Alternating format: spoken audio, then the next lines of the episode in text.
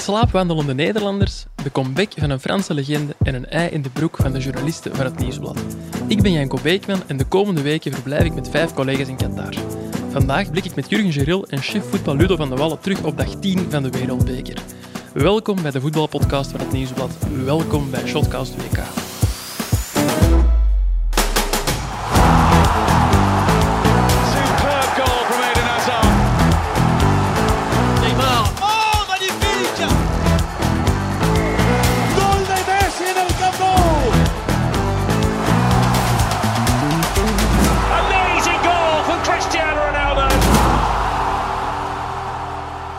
Normaal zouden eh, Bart Laga en Christophe Liberlo hier bij mij in de zetel zitten. Uiteindelijk werden toch Ludo van de Wallen en Pieter Jan Kalkoen aangeduid. Maar om praktische redenen is die laatste vervangen door eh, Jurgen Geril. Dag Ludo, dag Jurgen. Hey Janko. Dag Janko. Misschien eh, mijn openingswoordje even uitleggen. Uh, vannacht om uh, half drie, dus na onze vorige opname van Shotcast, kregen we plots een mail van Stefan van Look, de perschef van de Rode Duivels. Die meldde dat uh, niet Yannick Carrasco en Arthur Theater, maar wel Jan Vertongen en Eden Hazard vandaag naar de persconferentie zouden komen. Vanochtend kregen we dan opnieuw een mail met de melding dat Vertongen vervangen werd door uh, Thibaut Courtois.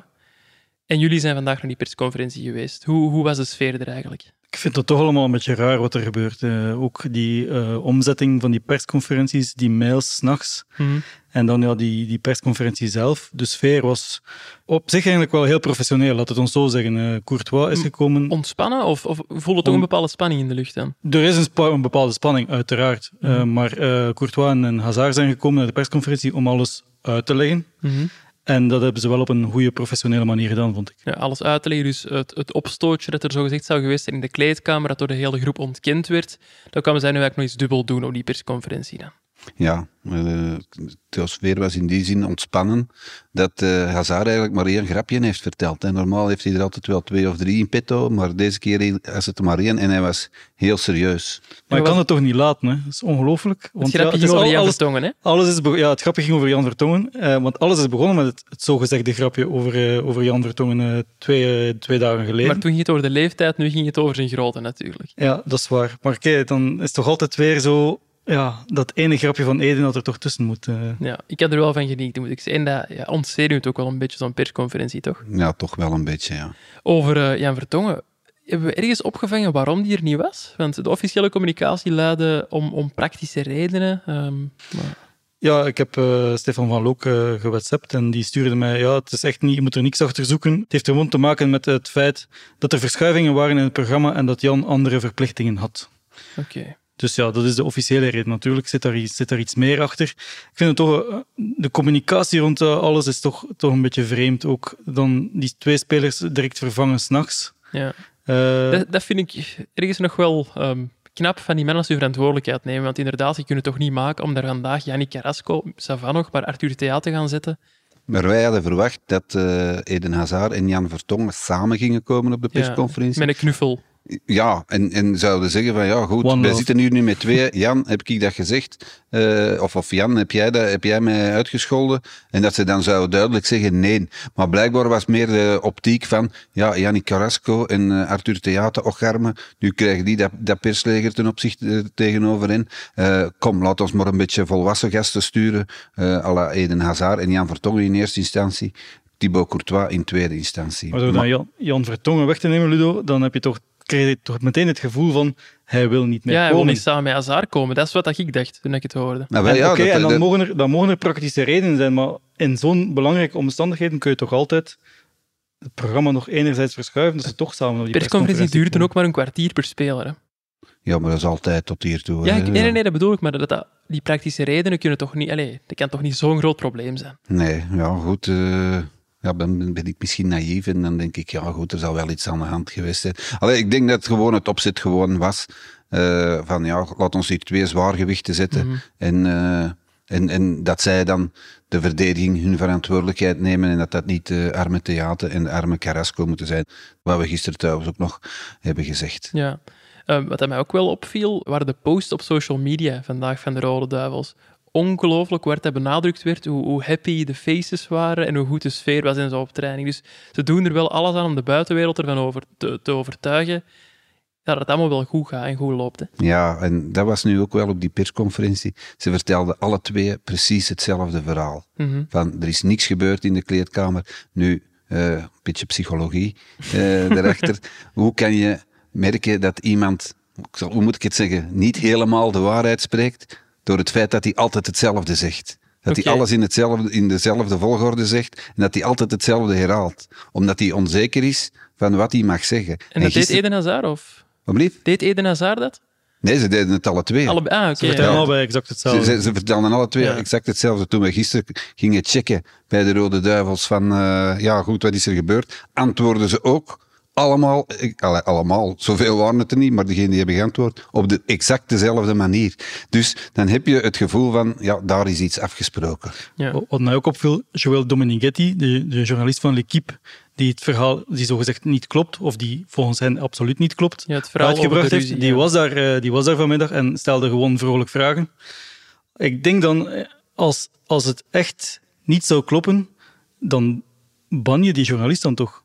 Ja, kun je dat maken, een journalist ben? Nee, toch? Nee, je hoeft hem niet te bannen, maar je kan hem wel voor zijn verantwoordelijkheid stellen en zeggen van, ja, jong, van waar heb jij je verhaal? Hoe komt dat? Dat ze hem publiekelijk aanspreekt, maar dat ze dat niet hebben gedaan, ja, is, is vreemd, maar goed, het is misschien een communicatiestrategie, ik, ik weet het niet, maar eh, dat het niet gebeurd is, dat zal je mij niet snel horen zeggen. Ja, hebben die Joël Dominigetti zelf gesproken vandaag eigenlijk? Ja, Want- ik heb hem gesproken en hij zei dat hij een telefoon had ge- gehad van iemand van de ouders van, van de Rode Duivels. En gezegd van, ja, was jij in de kleedkamer? En hij zegt, ik heb gehoord, ik, was er niet, maar jij was er ook niet.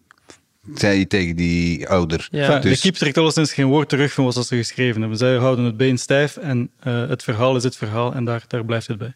Oké, gaan we blijven opvolgen. Gelukkig is de sfeer bij ons een pak beter, Remco. De sfeer blijft bij ons op en top, Jurgen. Maar nog één ding over die persconferentie. Ik vond wel dat ze niet heel agressief overkwamen. Ik had meer verwacht dat er een soort ja, wij, tegen, wij tegen zij gevoel tegenover de pers zou gecreëerd worden. En dat gevoel had ik niet. Nee, dat was hij helemaal niet. Vooral eh, Thibaut Courtois was super professioneel. Was, Ja. eh, wat ik had van Thibaut Courtois, af en toe zo wel eens een sneer verwacht. Zo Hm, van, ook, eh, ja. ja, jullie, jullie zoeken altijd verhaaltjes, of jullie doen dit, of jullie doen dat. En we waren daar ook op voorbereid. Dat er, eh, dat er sneden naar de pers zouden komen, maar die zijn er helemaal niet gekomen. En dat vond ik eigenlijk wel correct van eh Thibaut Courtois. Aan de andere kant, zij weten ook wel dat ze niet in een sterke positie staan na de prestaties die ze tot hiertoe op het WK hebben geleverd natuurlijk. Als zij nu ook nog eh, de pers, en dan zeg ik altijd, als je de pers tegen je in het harnas jaagt, dan, dan spreek je ook het publiek aan, want wij proberen toch te voelen wat er bij het publiek leeft. En als wij kritisch zijn, dan weten wij dat het publiek ook kritisch is. Ja. Dus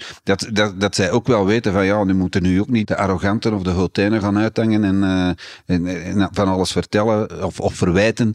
Allee, en dan heeft eh Thibaut Courtois echt wel heel professioneel aangepakt. Ja. Luro, heb jij na die persconferentie van eh, vandaag het gevoel dat donderdag tegen Kroatië wel goed komt? Dat ze een revanche gaan nemen op de Kroaten? Maar eerlijk gezegd heb ik dat niet, spijtig genoeg. Ik had het gehoopt dat er wat meer, misschien wat meer nijd, maar dat betekent niet dat ze geen revanche gaan nemen. Hè, maar het gevoel vandaag had ik nog niet van, kom, we gaan die, die Kroaten pakken, we zullen België, al die fans die zo negatief zijn, of, of al die journalisten die zo negatief zijn, zullen eens op hun plaats zetten. Dat gevoel had ik vandaag nog niet. Ik hoop dat dat in de groep wel leeft. Oké, dat zou ook slecht nieuws zijn voor ons, alle drie eigenlijk. Want misschien even de situatie uitleggen.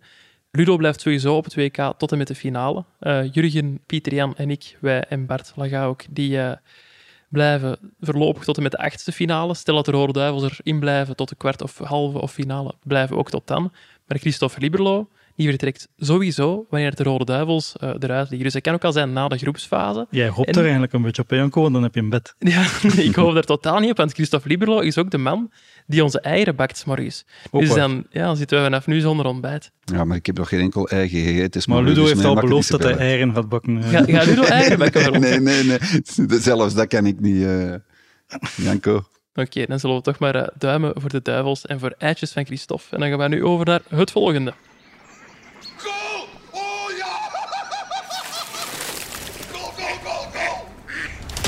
Als zij spelen, speel jij. Bet live op ladbrokes.be. Gok met maten. Over eh, de wedstrijden van vandaag moeten we het er uiteraard ook hebben, mannen. Er eh, zijn er nog twee bezig op dit moment. Eh, Iran tegen de VS en Engeland tegen Wales worden op hetzelfde moment gespeeld. Zo gaat dat met de derde groepswedstrijd. Ehm, we gaan dus elke dag een zware keuze moeten maken, twee keer per dag zelfs. Op welke wedstrijd is uh, de keuze vandaag gevallen bij jullie? Ik was er niet bij, want ik was onderweg naar huis van een uh, andere match nog. Ja, we hebben uh, er straks iets gegeten en daar stond de wedstrijd Engeland-Wales op. Oké. Okay. maar mijn voorkeur ging eigenlijk wel naar Iran-VS. ik ben okay. fan van Iran. En waarom? Omdat daar Ramin Rezayan speelt.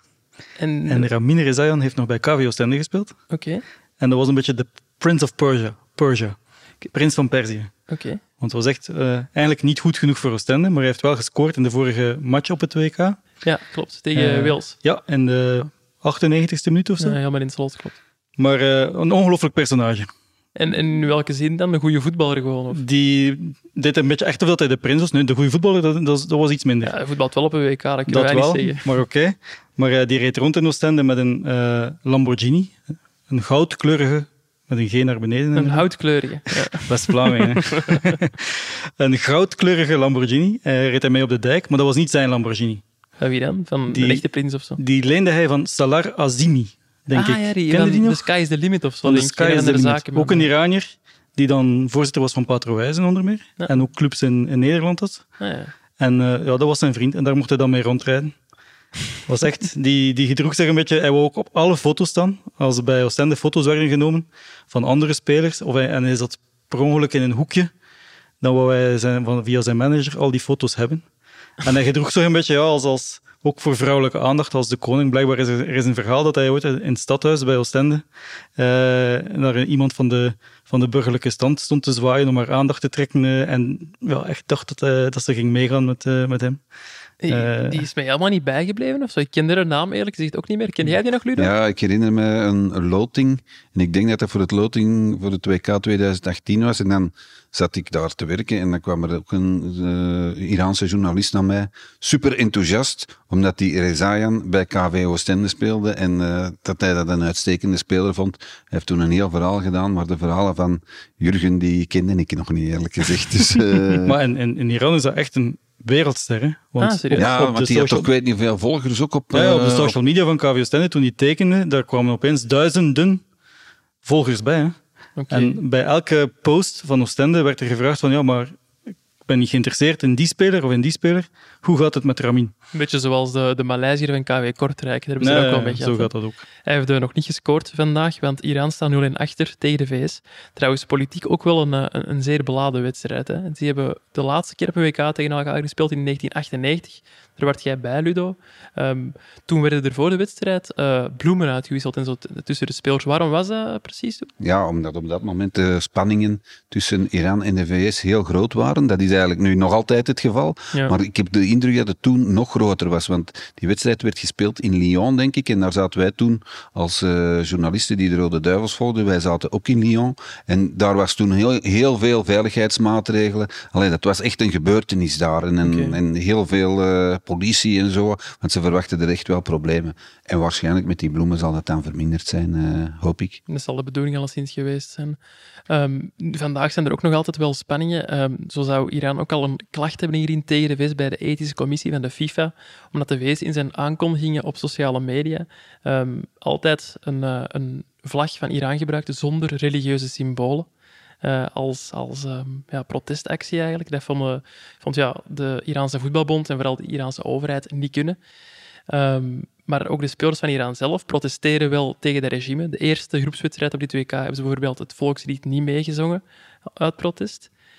Tweede wedstrijd deden ze dat plots wel. En ja, dat is ook niet zomaar. Ehm, Reza Gucanechat, die we nog kennen van bij Sint-Truiden, eh, Iranier, eh, die, die voetbalt nu in Nederland. En eh, die vertelde bij Op 1 dat het eh, Iraanse regime zich ook echt wel moeit met de gang van zaken op het WK. Blijkbaar zijn er mensen in het hotel langsgekomen om de spelers echt te dwingen om mee te zingen met het volkslied, om geen statements te maken, geen armbanden te dragen. Eh, en als ze dat wel zouden doen, dan zouden ze, wanneer ze terugkomen naar Iran, vast komen te zitten. En zouden er ook al families bedreigd zijn en zo. Ja, Dat waanzin. kun je hè? niet voorstellen. Hè? Nee. Ja, het is eh, verschrikkelijk. Ja. Een iets minder vrolijke noot in Shotcast, helaas. Maar dat moeten we toch ook vermelden, hè? dat soort dingen. Zeker. Ehm, dus daar staat het 0-1. In de andere wedstrijd in die groep staat eh, Engeland ondertussen 0-3 voor tegen Wales. Die worden dus groepswinnaar in eh, groep B. Ludo, Engeland is nog altijd geen uh, favoriet, voor, allez, geen titelkandidaat voor de wereldtitel? Ik zeg het, wij hebben die eerste helft gezien van uh, Engeland tegen Wales. En Wales is nauwelijks over de helft gegaan, over, over de middenlijn gegaan. Dus het is gewoon een van de minste ploegen, denk ik, op dit, uh, op dit WK. Ja. En ja, ook als je het ziet als Aaron Ramsey, die bij Glasgow Rangers niet meer mag meedoen, daar in de ploeg staat Joe Allen. Ik denk dat hij ergens in tweede of derde klasse speelt tegenwoordig in, in mhm. Engeland. Gareth Bale, zal ook wel over de hill zijn, denk ik. Dus, uh, en dan voor de rest, ja, zijn het heel gewone spelers. Dus Wales, uh, zwak broertje. Het heeft meer met de tegenstand te maken dan met Engeland zelf eigenlijk. Dat is zo vlot, vlot ja, ja, ja, ja, ja. Oké. In groep A werden om uh, zes uur uh, Qatarese tijd Ecuador, Senegal en Nederland-Qatar gespeeld. Ik heb voor die laatste wedstrijd gekozen vandaag en ik heb daar achteraf wel een beetje spijt van gekregen, moet ik zeggen. Uh, Senegal won met 1-2 van Ecuador, maar ik was vooral teleurgesteld in iets anders, niet per se voor de wedstrijd. Want ik heb Ecuador op die 2K al twee keer zien spelen, tegen Qatar en tegen Nederland. En ik was uh, telkens aan het hopen dat er één speler zou mogen invallen. En dat was uh, Djorkaeff Reasco. En nu net de wedstrijd dat ik er niet was, is dat uiteraard gebeurd. Vandaag is hij mogen invallen. Kennen jullie de naam al of niet? Ja, Djorkaeff ken ik. Maar uh, niet de Fransman, maar niet... Uh... Niet de Ecuadoraanse nee, versie. Nee, die niet. Het is de zoon van Neither Reasco. En een eerste opvallend weetje, buiten zijn achternaam dan, is dat hij zijn debuut heeft mogen maken bij Quito aan de zijde van zijn vader. Dus Reasco junior mocht invallen terwijl zijn vader op de rechtsachter stond. De droom van elke vader, denk ik. Ja, is dat zo? Ja, ik denk dat wel. Niet waar, uh, Jurgen? Kan je dat meemaken, Jurgen, denkt Ik ga mijn zoon nog carrière maken en dan kunnen we samen spelen, ja. ja, en het tweede opvallende feitje is uiteraard uh, de voornaam van uh, onze vriend Reasco junior. Die is genoemd naar de Franse wereldkampioen uit de 98, Yuri Djorkaeff. In de andere wedstrijd won Nederland met 2-0 van Qatar. Dat plaatst zich zoals groepswinnaar voor de volgende ronde. In Qatar dat is het de eerste organiserende land dat al zijn matchen op die 2K verloor. Dat is uh, wel vrij pijnlijk, maar dat hadden wij wel zien komen na die openingsmatch. Dat hadden wij voorspeld, inderdaad. Um, wie dat er ook waren, uh, in, zowel, net zoals ik op uh, de openingswedstrijd, dat waren uh, de die-hard fans van Qatar. Er was zo één vak tijdens die openingsmatch met allemaal mannen in een Bordeaux shirt van Qatar, die super enthousiast aan het meezingen waren. Die waren er nu terug. Ik heb er iets over opgezocht. Dat zijn blijkbaar ook van die ja, betaalde supporters, in dit geval vooral Libanese. Maar het zijn geen fake fans, want het zijn wel uh, echte supporters van een club, een Libanese club, SC Neime. Die mensen hebben blijkbaar een, uh, een videoclip moeten opnemen voor de, de Qatarese overheid, om de Qatarese overheid te, te overtuigen van hun supporterskwaliteiten. Uiteindelijk zijn al hun tickets betaald, al hun accommodaties zijn betaald, hun eten wordt betaald. Het enige dat zij in de plaats moeten doen is super hard supporteren voor Qatar om toch de rest van het stadion aan mee te trekken, wat dan niet super goed lukt eigenlijk. Het enige extraatje dat ze wel moesten leveren was, ze moesten hier een maand op voorhand zijn om alle dansjes en liedjes al in te oefenen. Dus allee, ja, dat kun je toch niet voorstellen. In België gebeurt het toch niet dat er zo supporters synchroon van links naar rechts zwaaien met hun armen en zo. Ja, pas op, die Senegalezen die deden dat ook wel. Ja, maar waren die met zoveel? Ja, die waren niet met zoveel, maar die waren heel ritmisch natuurlijk. En uh, was echt heel synchroon ook. Dus. Ja. Maar die zullen wel niet betaald worden om uh, naar hier te komen. En die hebben dan misschien meer van natuur in zich of zo. In dat tegenstelling tot uh, die Libanezen. Over het sportieve. Ik ben in de perszaal Valentijn Driessen tegen het lijf gelopen. Daar is het Nederlands equivalent van Ludo, de chef voetbal van de Telegraaf, onze zusterkrant. Het was wel een goed moment tijdens de persconferentie. Dus ja, mensen weten dat misschien niet, maar op de persconferenties na de wedstrijd hier op het WK mogen journalisten telkens maar één vraag stellen. Krijg je een micro van een van de, de medewerkers van de FIFA, mocht je een vraag stellen, moet je die teruggeven. En uh, Valentijn Driessen kreeg als laatste de microfoon, heeft een beetje een uh, moeilijke relatie met Louis van Gaal.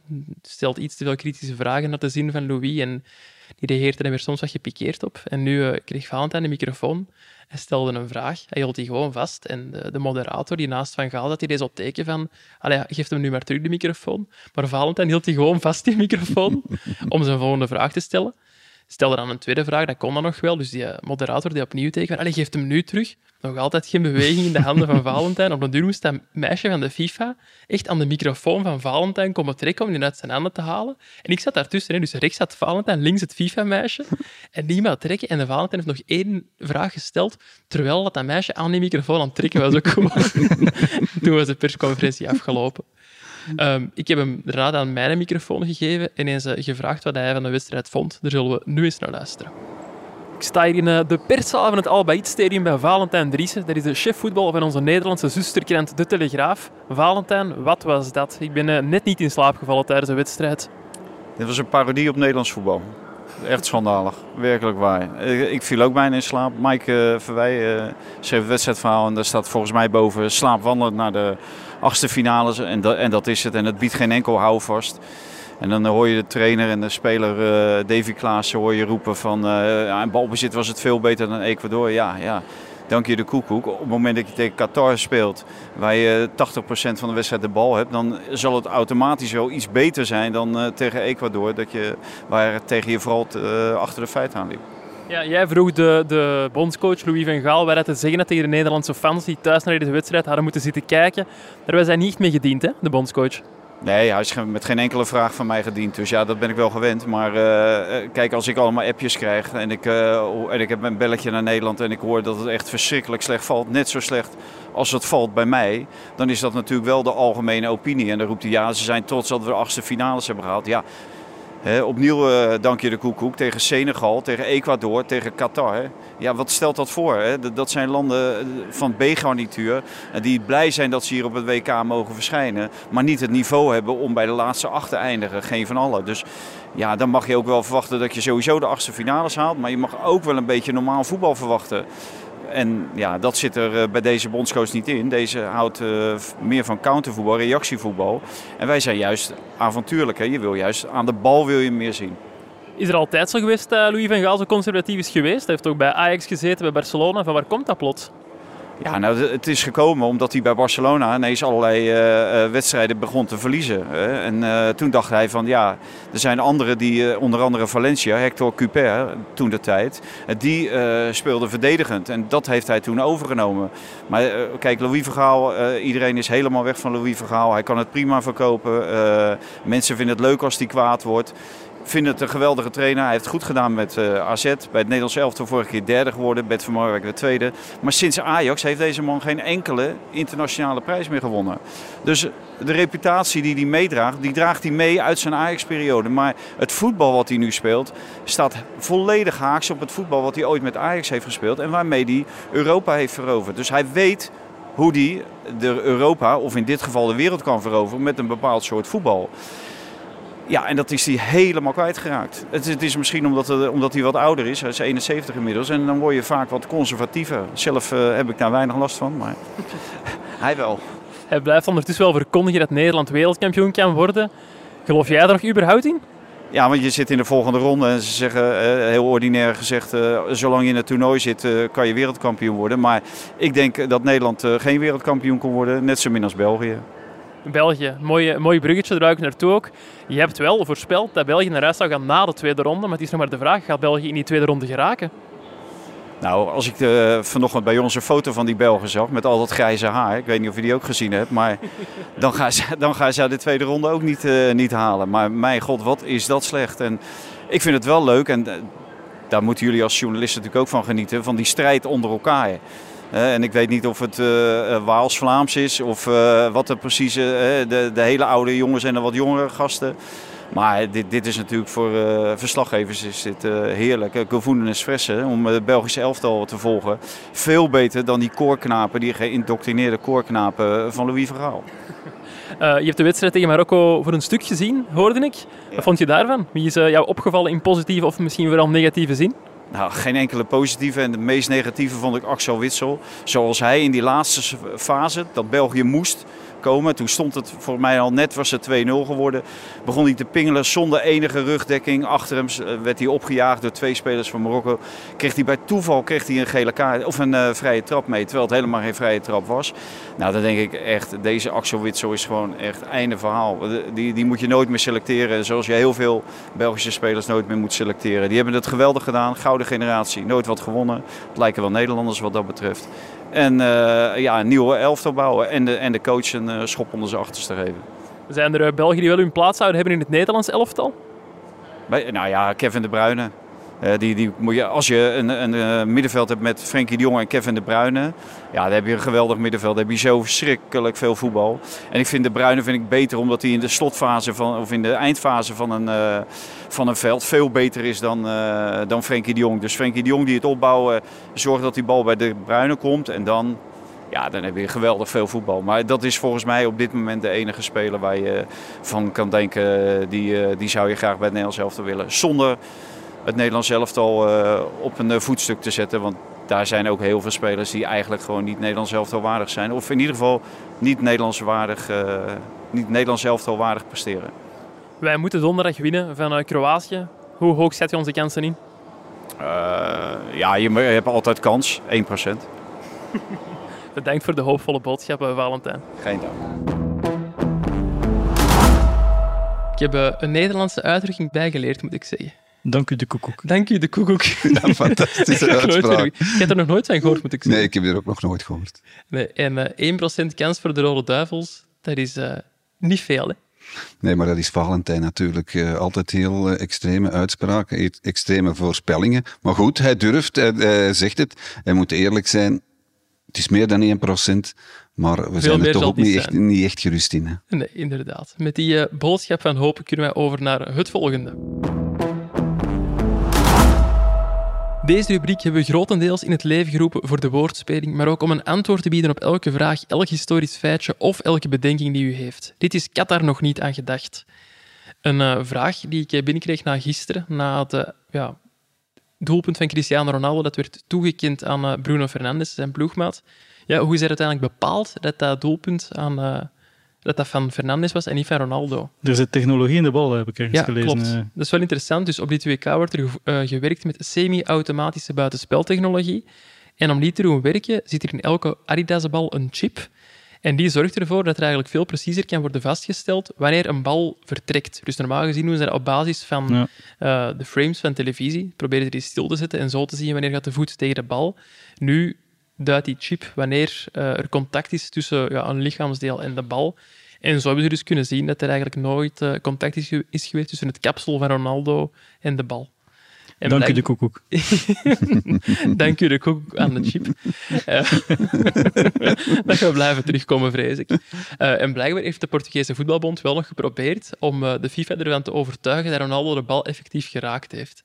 Ja, maar waar zijn ze dan mee bezig? Het is toch zo wel iets in zijn gefeund en uh, vol gel zittend haar, dat er toch nog zoiets heeft bewogen. Dus... Ja, maar ik heb wetenschappers... Het kapsel van Ronaldo, dat beweegt echt niet. Dat onmogelijk. Maar ik heb ook wel gelezen dat je kunt als speler wel eens het gevoel hebben dat je de bal raakt, maar dat gaat dan over de luchtverplaatsing, zonder dat je hem echt raakt. Maar vroeger deed iedereen dat toch? Als er, zo, als er een corner kwam en gaat hij maar half geraakt of, of niet geraakt, Gewoon opeisen. dan stukte toch ook uw vuist in de lucht. Waar jij zo in, hè? Ja, absoluut. als, je niet, als je niet veel scoort, dan uh, moet je daar dan optrekken. En, en, en, wat, voor, wat voor type voetballers waren jullie vroeger? Jij een centrale middenvelder, Ludo? Ja, een uh, veel scorende centrale middenvelder, maar veel te traag. Type Hans van Aken, denk ik dan. Ja, ja, ja, laten we zeggen van ja. en uh, jij, Jurgen? Ik was de man die de ploeg droeg. Nee, dat is niet waar. maar is dat een delegé of zo? nee, nee, nee. Ik was uh, vooral een fysiek goede voetballer die vaak de flank deed. Dat heeft geduurd tot ik ging studeren en minder ging trainen. En dan was het, uh, was het einde nabij. Oké, okay. en wat, wat zien jullie in mij? Buiten en op het voetbalveld. ja, ik denk eerder zo linksbak. Een zo. Nee, nee, geen linkse voet. Nee, um, ja, ik was centrale verdediger of verdedigende middenvelder. Maar ik was eigenlijk te klein voor een verdediger en mijn handelingssnelheid lag te traag voor een middenvelder en dan ben ik maar journalist geworden uiteindelijk. um, er is trouwens nog een vraag binnengekomen van uh, Christophe Maas. Die wilde graag weten of Tariq Lamptey van uh, Ghana familie is van ex-Anderlecht-speler Nie Lamptey. Ik heb het gaan opzoeken is nergens bevestigd, maar ik denk eerlijk gezegd van niet. Het is ook gewoon zo dat er uh, heel veel lamtees zijn in Ghana. 67.000 om precies te zijn. Dus misschien dat die ergens heel ver familie zijn. Ik heb uiteraard ook een, uh, een kleine quizvraag voor jullie. Wat is de meest voorkomende familienaam in Ghana? In Ghana, Ado. In Niet Ado, nee. Ja, Jurgen? Een Diaye? Dat is, best, dat is in Senegal. Oh, dat was Senegal, ja, dat is juist, ja. Uh, nee. Song? Nee, het is uh, Mensa. Nou, ja. Acheampong, ex-Anderlecht, die stond op, uh, denk 24 of zoiets. Juist. Dat Die was komt- de eerste naam van waar je wist dat hij ooit in België had gespeeld. Nee, het was, ik was aan het scrollen door de lijst Ah, en ja, uh, toevallig kwam niet voorbij. Dat is Heel- een naam dat veel Heel mensen veel van deze voetballers zijn trouwens gepasseerd in de voetbalschool van Neil Lemty in Ghana. Ja, serieus? Ja. Misschien Tariq Lamptey ook. Daar heb ik nu niet... Ik heb gezocht dat er een familieband Ah, was. Geen, denk ik ook. Die, Ah, oké. Die bij Anderlecht gespeeld heeft. Ja, Ja. oké, dat is interessant. Bon, als u ook een eh, vraag heeft waar daar nog niet aan gedacht, stuur ze dan door op Twitter, Instagram of naar shotcast.nieuwsblad.be en dan gaan wij door naar onze afsluiter. De wedstrijden in eh, groep B zitten er bijna op. In Iran tegen de V staat het nog altijd 0-1. In Wales-Engeland daar is het eh, er ondertussen op en is eh, Engeland met de zege aan de haal gegaan. 0-3 is het daar geworden. Dat wil zeggen dat Engeland groepswinnaar wordt en uitkomt tegen Senegal in de achtste finales. Eh, Nederland mag het dan weer eh, opnemen tegen de Verenigde Staten. Dat zijn al twee mooie achtste finales. Ja, zeker. Ik ben eens benieuwd wat eh, de Verenigde Staten tegen toch een heel matig Nederland eh, kan klaarspelen. Ja, Want zoals we Valentijn hebben horen vertellen. Ik ben nog altijd onder de indruk van die eerste helft van eh, de VS in die eerste wedstrijd tegen Wales. Mhm. Was dat? Dan vond ik ze echt wel heel sterk. En als ze zo spelen tegen Nederland, dan moet ik het nog zien. Want toen waren ze echt snel en, en dynamisch en vol energie. Maar ik weet niet of dat ze dat nu na drie wedstrijden, waar ze toch tot het uiterste zijn moeten gaan kunnen opbrengen. In die wedstrijden worden zaterdag al gespeeld, die achtste finales. Mannen, wat staat er eh, voor jullie morgen op de planning? Ja, het is de persconferentie in het mediacenter van de Belgen natuurlijk. Klopt, een dag Eh, voor de wedstrijd Roberto Martinez spreekt. En Timothy Castagne. Wij Ah. gaan voor Timothy Castagne. Geen woordspeling met Kastanje, Jurgen? Ze moesten uit het vuur gehaald worden. Ja. natuurlijk. Ja. Ik was ervan te wachten. Ja, ik, eerlijk, ik eerlijk gezegd toch. Ik denk, maar hij blijft zo rustig. Pas op, de lat lag hoog vandaag, want ik heb ook Blanka Vlasic geïnterviewd. Oh. maar ja, goed, Blanka Vlasic, Mevrouw Ruben van Gucht. En eh, Kroatische. Haar broer speelt bij de Kroatische nationale ploeg. in het eh, nieuwsblad eh, of op de site van het nieuwsblad of de mobiele app doen, zou ik zeggen. Want het is het eerste interview dat ze geeft sinds dat ze met Ruben van Gucht is getrouwd en ondertussen een baby heeft. Ja, ik heb het gelezen. Ik vond het interessant. Heeft ze nog zo off-the-record tips gegeven voor de Kroatische nationale ploeg? Nee, haar broer speelt daar natuurlijk. Hè. Ja, dus ze Eh, wil echt niet te dus veel ze, ma- prijsgeven. Ze wil niet te veel prijsgeven. Ze houdt alles geheim. Zelfs tegen Ruben zegt ze niet veel, zegt ze. Zegt ze. Zegt ze. Dus eh, eh, alles is strikt, strikt geheim. Oké. Ludo, jij gaat mee naar de persconferentie morgen? Ik ga mee naar de persconferentie en dan waarschijnlijk daarna naar de training. Aangezien Zie, dat jij niet kunt gaan. Maar de training, pas op, we hebben eh, een sfeervolle actie gedaan vandaag op weg naar de training. We Oh. zaten in de auto met eh, twee Waalse collega's, Fred Bleus en Christophe Franken. eh, Oké. En DJ PJ was eh, weer in actie. Het waren eh, Franse eh, klassiekers van eh Pour un flirt, onder meer. en toen we het basiskamp van de Belgen naderden, kwam er niks, vond hij er niks beter op dan Let's Get Spanish te draaien van de jeugd van tegenwoordig. Want Roberto, Martinez Ja, is een. Spanjaard natuurlijk. Dus zo zijn we ons aan, aan, het, aan het amuseren. Ook trouwens, Mama Zusje heeft de perfecte soundtrack bij de Duivels. Hoe dat? Ja, gekend Teken van Leven is hier Ja, dat is mijn favori- favoriet teken van leven. Natuurlijk, ze hebben, ze hebben ook een song voor eh, de Kroaten morgen. Zeg het eens. Doe het licht maar uit. Dan de duivelse kwalificatie. Eh, nee, zo, zo, zo goed ken ik het repertoire van Massiasje ook niet, Jurgens. Zo ver weg. Goh. ik heb hier daarnet nog ook wel gehoord. Eh Pieter Jan zat hier nog, is ondertussen al gaan slapen. Die moet blijkbaar iets te hard werken. Dus hij eh, is vroeger in zijn bed gekropen. Maar die vertelde wel, Ludo, jij kent zeil je voor het eerst aan Bart KL niet. Nee, en ik eh, ben erover we hebben nog verbaasd. getest, hè, dus echt laat ons spelen. En nog altijd niks. Hè. Ik heb dat liedje nog nooit gehoord. Ja, nu gaat het ook nooit meer vergeten. Jawel, ik denk het eerlijk gezegd wel. En, eh, en, en redelijk snel, eh, want het, het, zijn, het zijn me totaal niks, maar ik vind het eh, verbazend dat ik daar zo word op aangesproken. Heel de auto, alle de mensen die in de auto zaten waren helemaal van hun, van hun melk, Ja, ik omdat ik dat niet kende. Volgens Maar- mij gaat je nu nog meer reacties krijgen dan op uw uitspraken over Cristiano Ronaldo. Echt waar. Ja. Oh, ik zal er ook nog het eh, programma voor morgen bijnemen, of voor vandaag als de mensen luisteren. Om vier uur Belgische tijd staat Frankrijk tu- tegen Tunesië op het programma en eh, Australië tegen Denemarken. Om acht uur Saudi-Arabië, Mexico en Argentinië, Polen. Messi tegen eh, Lewandowski. De ene Barcelona-sterkhouder tegen de vorige. Ja, ook een wedstrijd op leven en dood. Hè. Ja, inderdaad. Daar gaan wij zeker naar kijken. Ik ga morgen voor de eerste keer die 2K eh, geen wedstrijd live in het stadion Dan volgen. kun jij naar de training gaan. En ja, ik heb iets anders te doen. Ik, heb, eh, ik ga nog niet zeggen met wie, maar afgesproken met een eh, actieve voetballer op die 2K morgen vroeg. En ik ga langs in het hotel van dat land.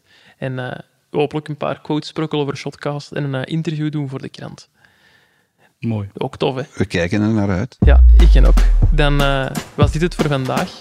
Dank u de koekoek om er uh, alweer te zijn voor mij.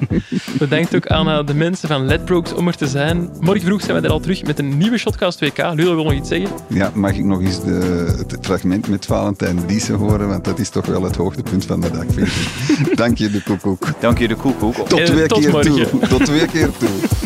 tot morgen.